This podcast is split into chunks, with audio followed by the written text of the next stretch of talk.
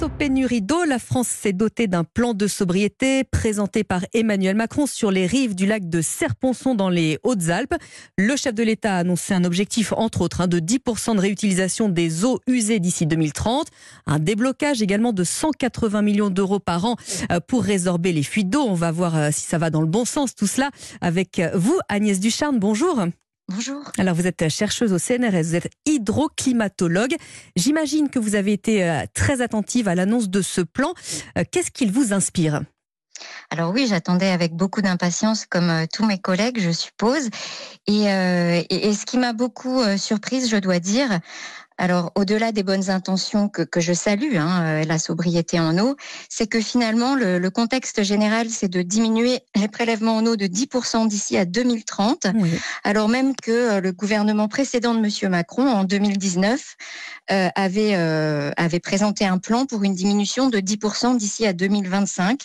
Et donc, je m'interroge sur est-ce que ce, ce nouveau plan, il est plus ambitieux ou moins ambitieux que le précédent? J'ai bien peur qu'il le soit moins. Moins ambitieux pour vous. Vous l'auriez conçu comment, vous, ce plan? Vous auriez mis l'accent sur, euh, sur quelle norme, si je puis dire, ou sur quelle, euh, quelle volonté? Quel objectif? Bah, Surtout, euh, un, des objectifs importants, c'est que les choses aillent vite. Et donc là, on retarde le moment de, la baisse des, des, prélèvements d'eau de 5 ans quand même. Ce qui est beaucoup, évidemment. Alors, Agnès Ducharne, ça veut dire quoi aujourd'hui, en 2023, être sobre en eau? Eh bien, tout le monde peut se poser la question et tout le monde peut essayer de le faire. Ça veut dire consommer moins d'eau dans tous ses usages du quotidien ou de sa profession. Euh, un particulier consomme 150 euh, litres d'eau par jour. En France, il y a des tas de pays où on vit avec beaucoup moins.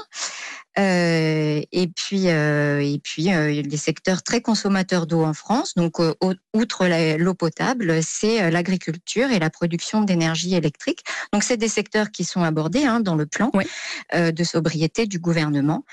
Euh, ça, c'est très bien. après, les, les manières de réaliser les objectifs ne sont pas très très claires pour ce que j'ai pu Alors, on a vu euh, la polémique hein, après euh, le projet des, gigabassines de, Sainte-Soline, les projets de barrages qui suscitent également beaucoup de débats. Euh, l'hydroclimatologue que vous êtes, comment vous pouvez nous expliquer que l'impact du stockage d'eau qui est destiné justement à, l'irrigation face à ce point débat? Quel est son impact? Alors, euh, je pense que si ça fait tant débat, c'est qu'il y a plein d'endroits du monde où ce type d'aménagement, euh, de développement des infrastructures de stockage pour faire face aux sécheresses a été réalisé et a été réalisé en fait euh, sans, sans succès. Mmh c'est le cas en Espagne, en Andalousie, c'est le cas en Californie, c'est le cas en Afrique du Sud, en Chine, en Inde. ces, ces, ces infrastructures coûtent énormément d'argent quand elles sont remplies, elles permettent en fait en général euh, de, soutenir une demande, un usage de l'eau euh, au moins identique et en général supérieur à ce qui était possible avant qu'elle n'existe. Mmh euh, et comme la demande en eau du coup augmente, dans, quand une sécheresse arrive, et elles arriveront de plus en plus fréquemment avec le changement climatique, elle est plus grave en termes d'impact et de conséquences économiques.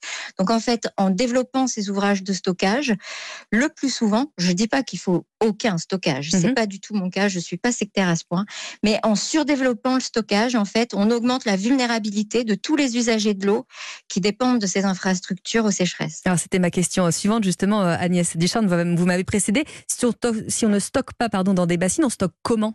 Il faut déjà se poser la question d'essayer de moins consommer d'eau. C'est vraiment la priorité. Et moi, ce que j'attends d'un plan de sobriété en eau, quand euh, prononcé par un, président qui a, qui a reconnu hein, la fin de l'abondance de l'eau dans, des discours récents. Euh, et tout le monde est conscient de ça depuis l'été passé, euh, je crois. Donc, quand il n'y a plus d'eau, il n'y a plus d'eau. Quand mm. il n'y a pas d'eau temporairement dans, dans, un pays, dans une région, euh, on ne peut pas la créer. C'est pas comme la planche à billets, ça marche pas comme ça. Ah, alors euh, oui, effectivement, évidemment, quand vous l'exprimez euh, de la sorte, c'est un petit peu, un petit peu sidérant. Alors je voudrais vous amener sur votre, votre terrain de prédilection, vous qui êtes hydroclimatologue, Agnès Ducharne. On a connu des périodes bah, de sécheresse en plein hiver. C'était une situation relativement inédite et très préoccupante. Ce type d'épisode, vous, vous l'analysez comment? Puisque c'est ce, sont, ce sur quoi reposent vos travaux notamment. Donc, oui, la, la, sécheresse de cet hiver, et on, a déjà, on avait aussi eu une sécheresse l'hiver précédent, hein, mhm. euh, qui a précédé l'été 2022. Pour l'instant, on n'est pas complètement certain que les sécheresses hivernales en tant que telles soient euh, directement causées par le réchauffement climatique. Ce qu'on a pu démontrer dans la communauté scientifique, c'est que la sécheresse de l'été 2022 était rendue beaucoup plus probable euh, par le réchauffement climatique. Donc elle, elle on peut l'attribuer au réchauffement climatique. Et par ailleurs, le réchauffement climatique dans, dans les changements qui vont induire sur le cycle euh, de l'eau et les ressources en eau en France, euh, ça sera de, de rendre donc les sécheresses estivales plus fréquentes dans le temps, plus intenses en, en sévérité euh, et plus longues aussi leur durée. Et donc, on peut considérer par conséquent que, que le fait d'avoir des sécheresses qui ne sont plus restreintes à la seule période d'été, mais qui empiètent sur l'hiver, puissent aussi être euh, rattachables au changement climatique. Il y a beaucoup d'incertitudes dans tout ça, je ne le cache pas et il ne faut pas le cacher à vos auditeurs, mais euh, là aujourd'hui on est en situation de sécheresse. Euh, S'il ne pleut pas beaucoup dans le reste du printemps ou pendant l'été, beaucoup d'usagers de l'eau vont devoir faire face à des pénuries.